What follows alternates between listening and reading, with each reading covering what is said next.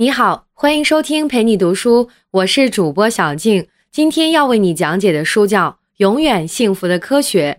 这本书的收获和思考，生活中总会遇到这样的年轻人。如果你问他想要什么样的对象，他们会说得看对眼儿，具体什么标准说不上来。结果亲戚朋友张罗一大堆，没有一个可心的。好不容易结婚了，可没有几年又离婚了。这样的年轻人是越来越多了。找到理想的伴侣就这么难吗？其实并不难。今天为你解读的这本书，就是教你怎么找到适合自己的另一半。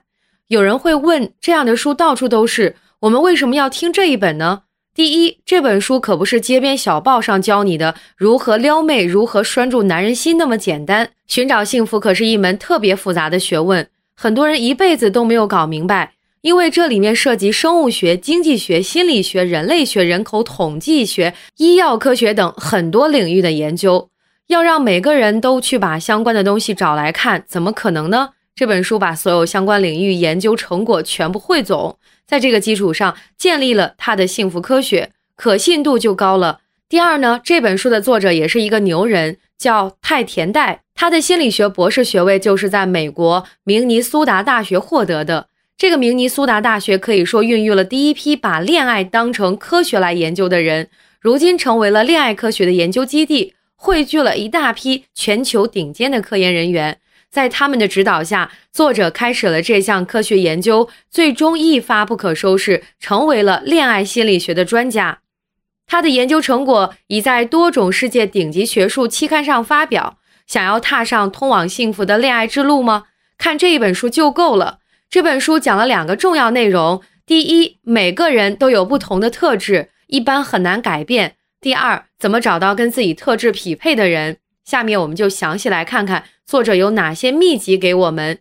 第一个秘籍，一个人的特质是预测未来的利器。现实生活中，我们经常遇到这种情况：当你在抱怨你的恋人有这样那样的毛病的时候，有人就劝你了，说你别看他现在这样，结婚以后就好了，或者说将来等你们有小孩儿，他身上的毛病就会改了。告诉你千万不要相信这样的话。我们先来看看什么叫特质。心理学家是这样说的。特质是指人身上独有和固有的品性，比如说能力方面的特质包括迟钝还是聪明；性格方面的特质包括内向还是外向，刻薄还是友善，无趣还是有趣，做事是认真还是马虎；外貌方面的特质包括高矮、胖瘦、普通或迷人；价值观方面的特质包括宗教信仰、政治取向。总的来说，可以被归纳为特质的因素范围很广，每个人的特质都不太一样。而且具有稳定性，是很难改变的，可能会随着一个人一辈子。正像人们说的“江山易改，秉性难移”。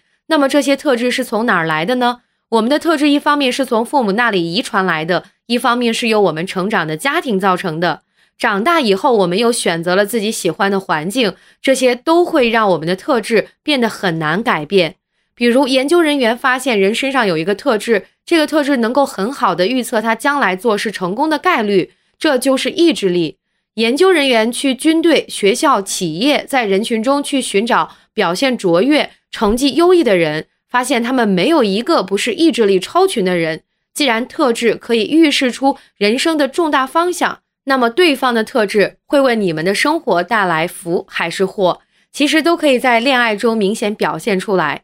所以，如果你的恋人在你们恋爱时就让你崩溃，那这些特质在接下来的几十年中仍会让你崩溃。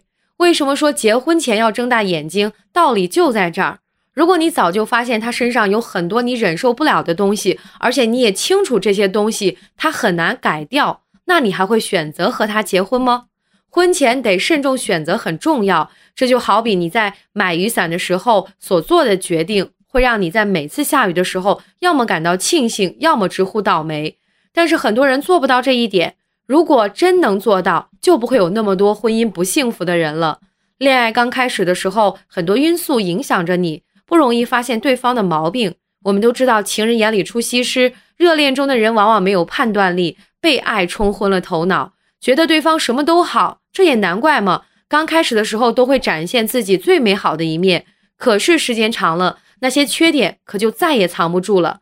好，这就是我们讲的第一个观点：每个人都有不同的特质，这个特质是很难改变的。发现对方身上的特质是预测未来的利器。那明白了这些，你就知道自己该怎么做了吧？避免看错人的最好的方法就是多观察一段时间，等对方的特质充分彻底的表现出来之后，用你掌握的利器再判断一下他会不会带给你永远的幸福。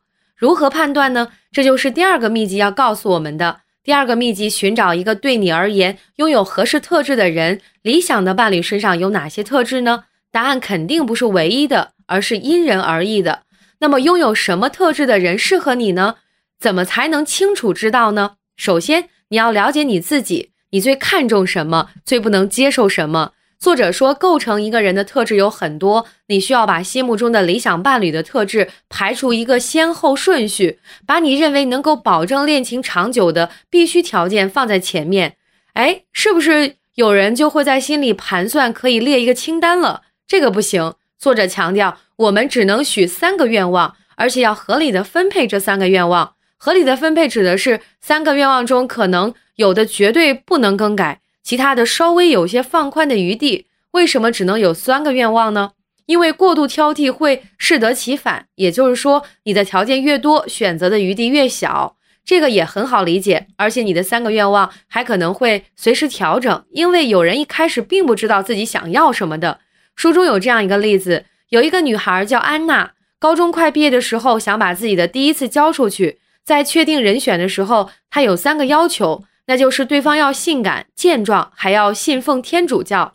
作者和安娜一起把当时学校里的五百名学生看了一个遍，筛选出五名候选人，可以说是百里挑一。五个人里面有一个最出众的，叫杰克。安娜太喜欢他了，在和杰克第四次约会的时候，安娜终于如愿了。可是因为没有采取避孕措施，安娜担心自己怀孕了。安娜把自己可能怀孕的消息告诉杰克之后，杰克不但不接她的电话，还处处躲着她，这让安娜非常生气。实际上，杰克不是冷酷无情的人，而是他无法承受压力，面对危机的时候快要崩溃了。这一点，他的橄榄球教练也说过。安娜真的是受不了这样的人，最后选择了分手。过了一段时间，安娜把理想伴侣的特质重新做了排序，最终找到了新的恋人。新男友不是很健壮，也不是很性感，但安娜说他非常可爱。他拥有的其他特质会给安娜带来源源不断的快乐，安娜很满足。我们看，在这个例子当中，如果安娜寻找男友的条件不是三个，而是四五个，那就五百个人里面可能没有一个是符合她要求的。这就是为什么说条件越多，选择余地越小。再有，如果安娜和杰克生活在一起，她不会幸福。所以说，他调整了对伴侣特质的要求，最终找到了自己的幸福。除了性格以外，特征还包括很多方面，道理都是一样的。那么，对方的特质对你合不合适，只有你自己知道。人们常说的鞋合不合适，只有脚知道。比如，女孩是洁癖，男孩天生邋遢，你觉得不般配。但是如果男孩是个科学天才，在科学研究方面很有成绩，非常投入，这一点深深的吸引着女孩。女孩愿意在生活方面做一个贤内助，男孩取得的成就让女孩非常自豪。女孩觉得军功章也有自己的一半，他们生活上互补，事业上有追求，也会成为很和谐的一对儿。所以说，寻找一个对你而言拥有合适特质的人，就可以拥有幸福的生活。当然了，除了每个人要明确自己最希望对方身上具备的特质以外，作者也提醒我们，有两种人是不太可能成为理想伴侣的。一种是神经敏感的人，一种是猎奇心重的人。神经敏感的人是指安全感差、疑神疑鬼的人。林黛玉可能就是这种，别人说句话，她能哭一天。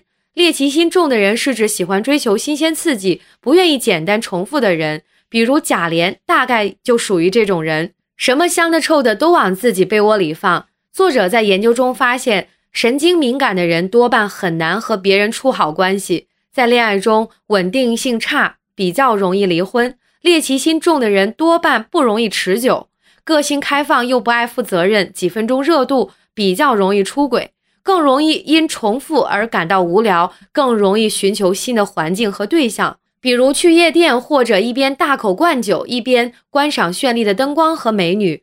作者认为，神经敏感和猎奇心重的这两种人是不太适合成为理想伴侣的。那么有没有一种特质是作者认为适合做理想伴侣的呢？作者认为宜人性强的人合适，什么叫宜人性强呢？他们不仅更为友善、更亲切体贴，而且更有可能在恋爱关系中做出努力，让对方更满足，让双方的关系持续保鲜。一个本性亲切的人，不但更能理解人，而且在维持亲密关系上也做得更好。以上是我们讲的第二个秘籍：寻找一个对你而言拥有合适特质的人。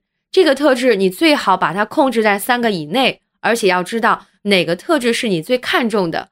因为理想伴侣最好不能神经敏感，不能猎奇心重，要是个亲切体贴、宜人性强的人。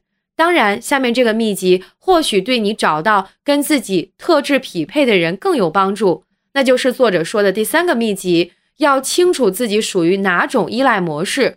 这是书中最有趣的部分。心理学家把依赖模式分为安全型、回避型和焦虑性。安全型的特点是比较容易和人亲近。也容易依赖他人和被人依赖，不会经常担心自己被抛弃，也不常担心别人与自己太亲近。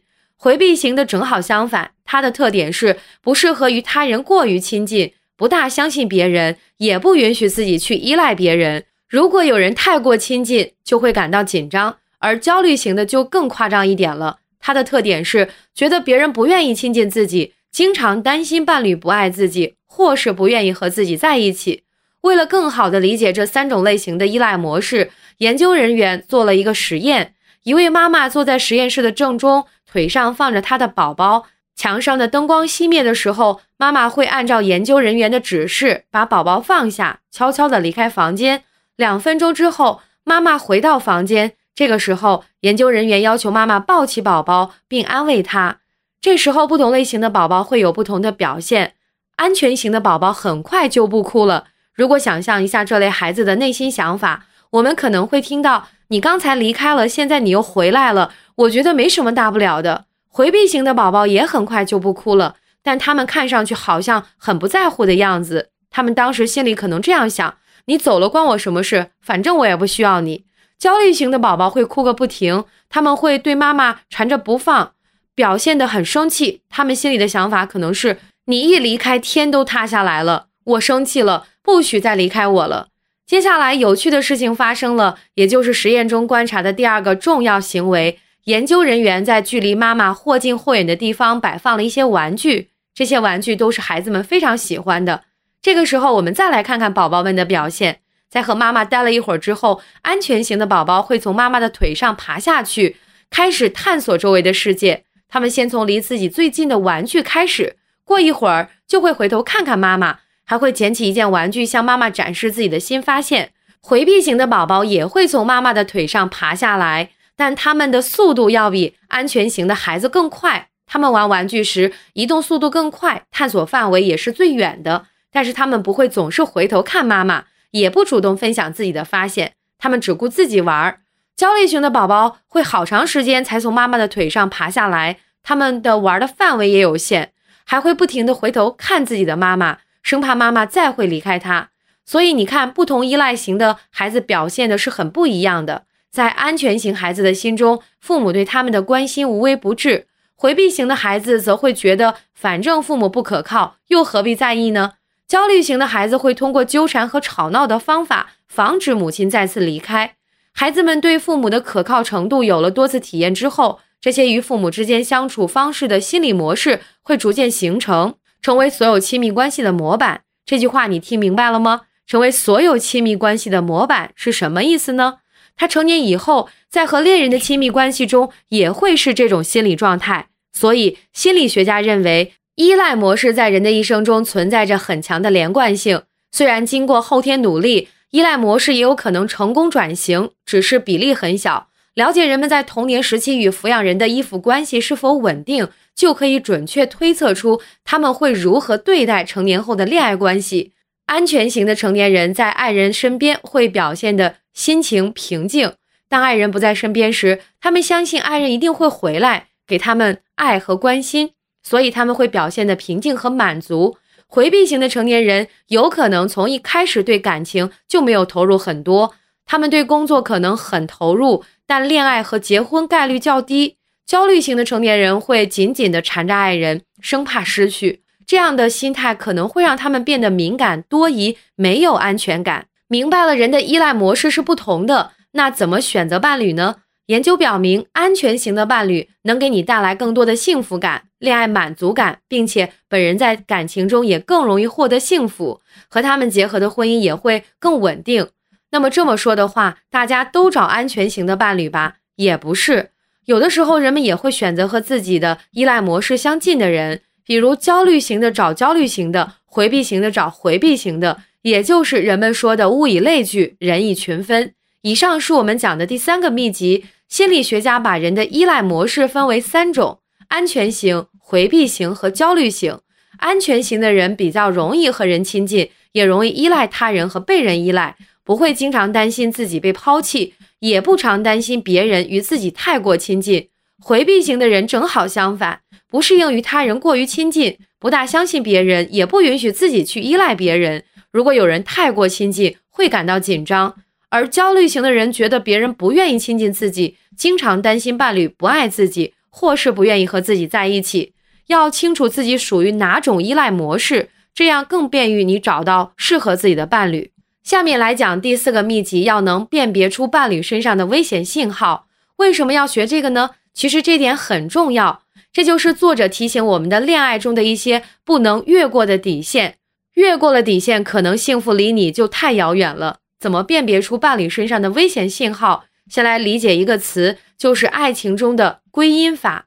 为事件的出现寻找原因和解释的习性，被心理学家称为归因。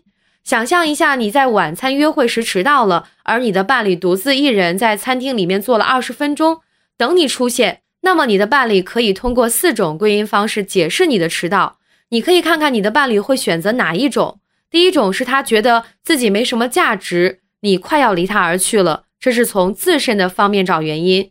第二是他觉得你缺乏责任感，这是从你的角度找原因。第三种是认为你们没有沟通清楚，这是从两人的关系中找原因。第四种是一定是路上堵车，这是从环境方面找原因。很显然，第二种觉得你缺乏安全感是最有杀伤力的。如果对方在感情中一定有争执，会一出现问题就归咎到你的身上。这是一个醒目的危险信号，也就是说，如果你遇到了一个总把责任往你身上推的人，那么你们之间很难产生幸福稳定的恋情。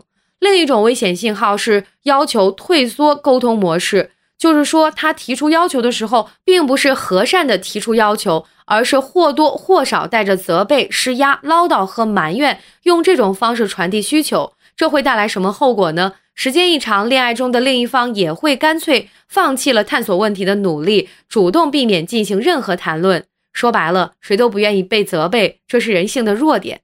所以，一方经常的责备施压，会造成另一方在沟通上的退缩回避。如果你发现你的伴侣正是这种要求退缩沟通模式的人，他的要求中总是暗含着责备施压。还带有攻击性的情感，常常用这种方式与你沟通，那么你们之间的爱情满足感会大大降低。还有一种危险信号是虐心的恋情，什么意思呢？他只在一段恋情中，一方因为太爱对方，所以产生强烈的控制欲，经常向对方强加不公。被爱的一方被爱情折磨的麻木不仁，言听计从，非常痛苦。这是一种畸形的恋爱方式。比如，女孩深爱着自己的伴侣。但事无巨细，对伴侣的一切他都要管着。你该穿这个，你要吃这个，那个聚会你可以去，那个朋友你不要理。你要控制他的一切，不听他就会无休止的争吵。时间长了，男孩有一种快要窒息的感觉。要避免争吵，就要违背自己，改变自己，内心在痛苦中挣扎。这种虐心的恋情也是不可取的。我们都知道，人无完人，发现了爱情中的危险信号怎么办呢？书中介绍了这样一对夫妇，他们在最初相识的几个月里，爱得神魂颠倒，如痴如醉。女人被男人帅气的脸庞、强健的体魄和沉稳的性格深深吸引，男人也喜欢女人漂亮能干。可结婚之后，他们的关系却到了无法维持的程度。女人动不动就把问题归咎到男人的懒惰和无能上，本来就自尊心缺失的男人，总是一副无动于衷、不屑一顾的样子，这让女人大为不满，变得更加苛刻。男人无视女人对他的唠叨和埋怨，摆出一副死猪不怕开水烫的态度。终有一天，当女人拖着疲惫的身躯下班回家，看到男人窝在沙发里面打电子游戏，还把脏衣服、臭袜子扔到地上的时候，女人忍无可忍，拿起酒瓶子失手将人打伤了。你看这两位的婚姻破裂是不是有迹可循呢？原因在哪儿？他们的婚姻悲剧源于：第一，女人把责任归因到伴侣身上；第二，双方没有建立健康的沟通模式。这些其实不是不可以解决的。最要命的是第三点，和他们对之前婚姻中出现的危险信号没有重视和解决有关系。首先，夫妻间出现问题要多从自身找原因，要建立积极有效的沟通方式，在努力改掉消极特质的同时，要多包含对方。如果发现无法解决的问题，但选择分手也是理性的做法。在这里，作者也强调，伴侣间要多分享快乐的事。有助于增加婚姻的稳定性和幸福感。爱情中的危险信号不止这三个，在这里，作者还提醒大家要多听取家人和亲友的意见，不要盲目乐观和一意孤行。所谓当局者迷，旁观者清。通常来说，要在恋爱关系中准确地批判对方的性格，你的朋友和家人也是要听的。局外人的有利位置可以让他们有更加清晰的视角。在这里，作者教给我们一个好办法。利用朋友聚会的机会，把你的恋人带来，把他放在公正并且具有挑战性的环境里，看看他在压力下会将哪些特质表现出来。事后你再听听大家的意见，作为一个理性的分析，不要只是以为恋爱是你自己的事，和别人没有关系。以上就是作者告诉我们的第四个秘籍：要能辨别出伴侣身上的危险信号。如果你遇到一个凡事都往你身上推责任，总是带着责备提需求，或者有着强烈的控制欲、不公平对待你的人，在有退路的时候，尽早离开他。好了，所有的秘籍我们都讲完了。总结一下，如何运用科学的方法找到真正适合自己的人生伴侣？恋爱心理学家告诉你四个秘籍：第一，每个人都有不同的特质。这个特质是很难改变的。发现对方身上的特质是预测未来的利器。避免看错人的最好办法是多观察一段时间，等待对方的特质充分彻底的表现出来之后，利用你掌握的利器，再判断一下他会不会给你带来永远的幸福。第二，寻找一个对你而言拥有合适特质的人，因为理想伴侣最好不能是神经过敏，不能猎奇心重，要是个亲切体贴、宜人性强的人。第三，心理学家把人的依赖模式分为三种：安全型、回避型和焦虑型。安全型的人比较容易和人亲近，也容易依赖他人和被人依赖，不会经常担心自己被抛弃，也不常担心别人与自己太亲近。回避型的人正好相反，不适应与他人过于亲近，不大相信别人，也不允许自己去依赖别人。如果有人太过亲近，会感到紧张；而焦虑性的人会觉得别人不愿意亲近自己。经常担心伴侣不爱自己，或是不愿意和自己在一起，要清楚自己属于哪种依赖模式，这样更便于你找到适合自己的伴侣。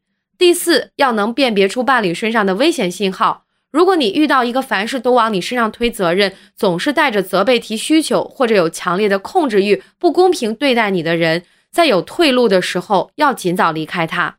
讲完书中的观点。在如何运用这些秘籍的时候，来谈一下我个人的看法。